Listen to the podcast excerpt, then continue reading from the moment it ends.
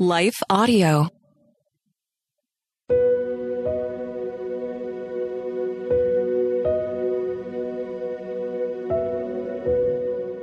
Hello. Thank you for listening to Your Daily Bible Verse, the podcast that examines one verse each day to learn more about God and His will for us. I'm your host, Jennifer Slattery, and after this short word from our sponsor, we'll dive into today's Bible verse, Matthew 14 27.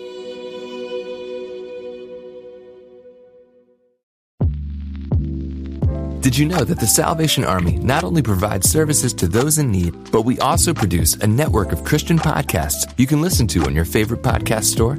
One of these shows, Words of Life, is a 15 minute weekly show featuring interviews, testimonies, Bible studies, and more. In April, we'll once again hear from author and pastor Natalie Runyon. She has created a new six week discipleship course for women to talk about community, women in leadership, accountability, and more. We want discipleship to be what's drawing people, not bounce houses. They're more likely to come back and not just to be entertained.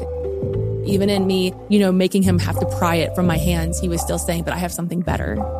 It was because of the redeemed saying so, of telling the story of what God had done. When we point people to him, they're going to want to know him.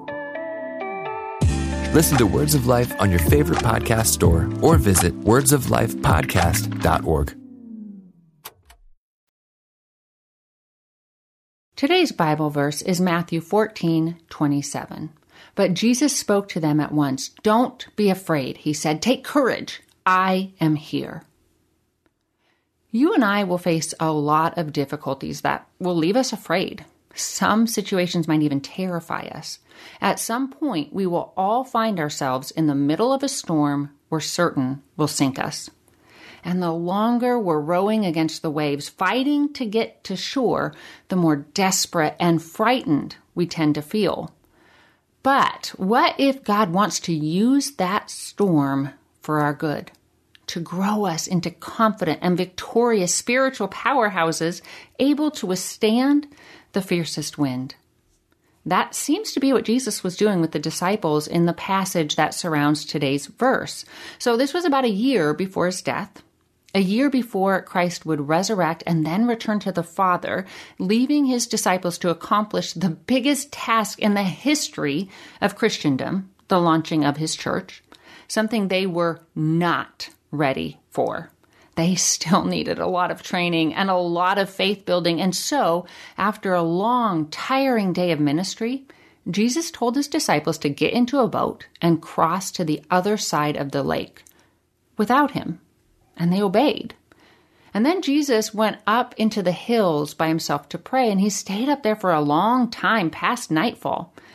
And while he was up there, a storm hit, one that was bad enough to make the disciples afraid for their lives. So by this point, they were about three to four miles from shore. Now, I'm not a rower, nor do I have much upper body strength, so that distance probably seems way farther to me than it did to the disciples, but still three to four miles. And this was about three in the morning. So they would have been, I just imagine they would have been so exhausted. And I don't know about you, but I handle life storms so much better when I'm well rested, when I'm well fed, and when I'm well rested. When I'm tired and when I'm hungry, everything else feels overwhelming. I can also tend to think that I, I somehow caused the storm to hit. That the choppy water means I'm heading in the wrong direction, that God's favor has lifted, or that He's somehow displeased with me. But notice in today's passage, the disciples were doing precisely as Jesus had told them. In other words, their obedience led them directly into the storm. Consider also, they had been in a boat when a fierce storm hit before, only that time, Jesus had been in the boat with them. Now, he'd been sleeping, but still, he had been right by their side. This time, however, he wasn't there.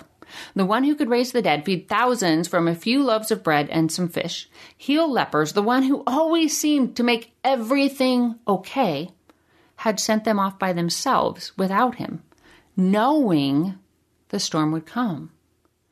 More than that, commentators suggest that Jesus sitting on that hilltop, presumably with a clear view of the lake below, could see the disciples, the waves, the wind, and, and see them straining against their oars. He sees us in our storms as well.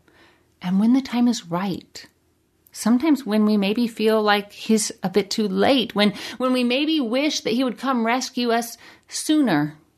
But God's timing is perfect, always. And when the time was right at about three in the morning, Jesus came to the disciples walking on the water.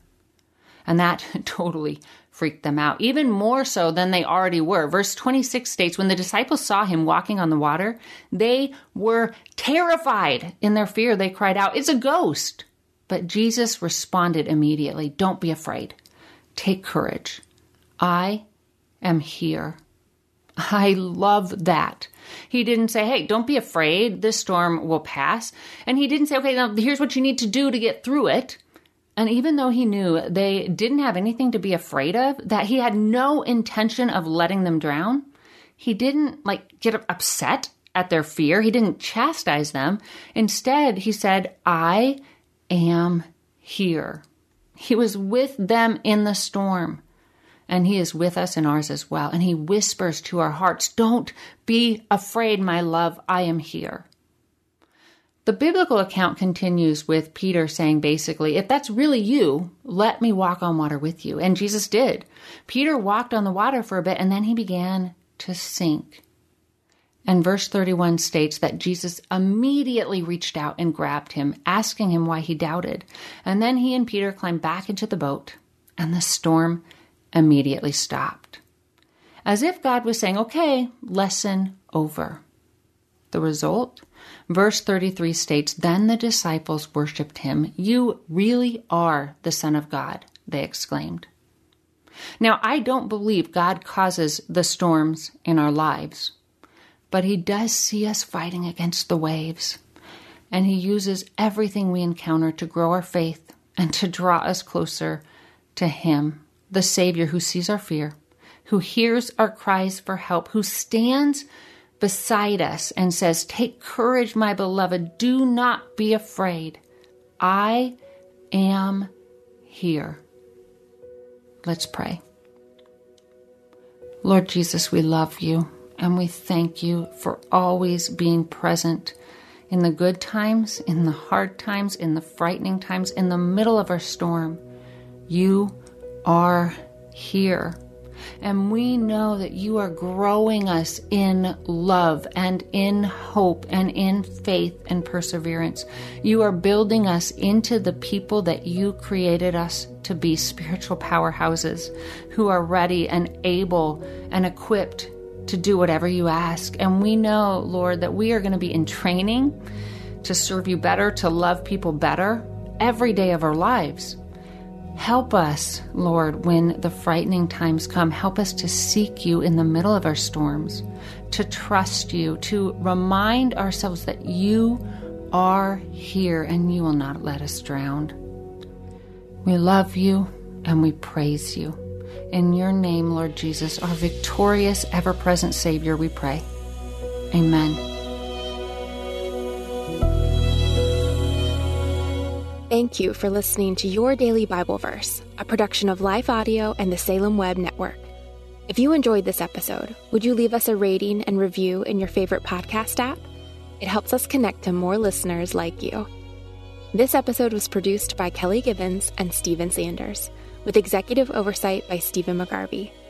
We want to thank our wonderful hosts, Jennifer Slattery and Grace Fox. You can hear more from Jennifer by visiting jenniferslatterylivesoutloud.com. And you can find out more from Grace by visiting gracefox.com. For more inspirational, faith affirming podcasts, visit lifeaudio.com.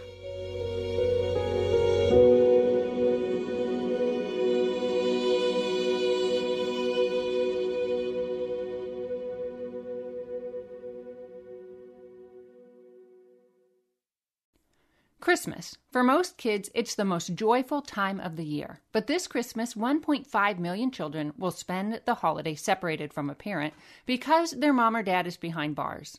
Prison Fellowship Angel Tree needs churches in our communities to volunteer to bless local children with a gift, the gospel, and a loving message from their parent. I believe this is an incredible opportunity for our listeners to share the love of Jesus this Christmas. Many of Prison Fellowship's partner churches continue ministry to local Angel Tree families after Christmas is over. Through this ongoing care, Prison Fellowship Angel Tree strengthens and encourages families every day.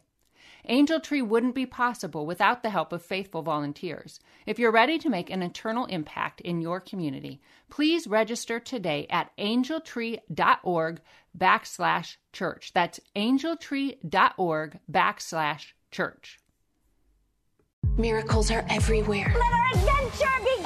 Discover PureFlix, your premium streaming service where faith and family values come home. Ready to have some fun? The most exclusive selection of quality, wholesome movies and series that will uplift your spirit. A man can argue whether God exists, but when he looks at his daughters, he knows. With new arrivals every week. Unbelievable. Save big and enjoy the possibilities, like invitations to exclusive theatrical screenings. I see it, so I believe it. Find out more by joining today at pureflix.com.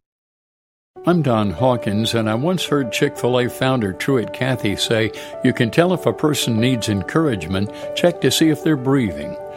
I'd like to invite you to my weekly podcast, Encouragement for You, featuring encouraging guests like Dr. Greg and Erin Smalley, Dan Cathy, the late Dr. Frank Minirth, Josh McDowell, and more. To subscribe to my weekly Encouragement for You podcast, go to lifeaudio.com. That's lifeaudio.com.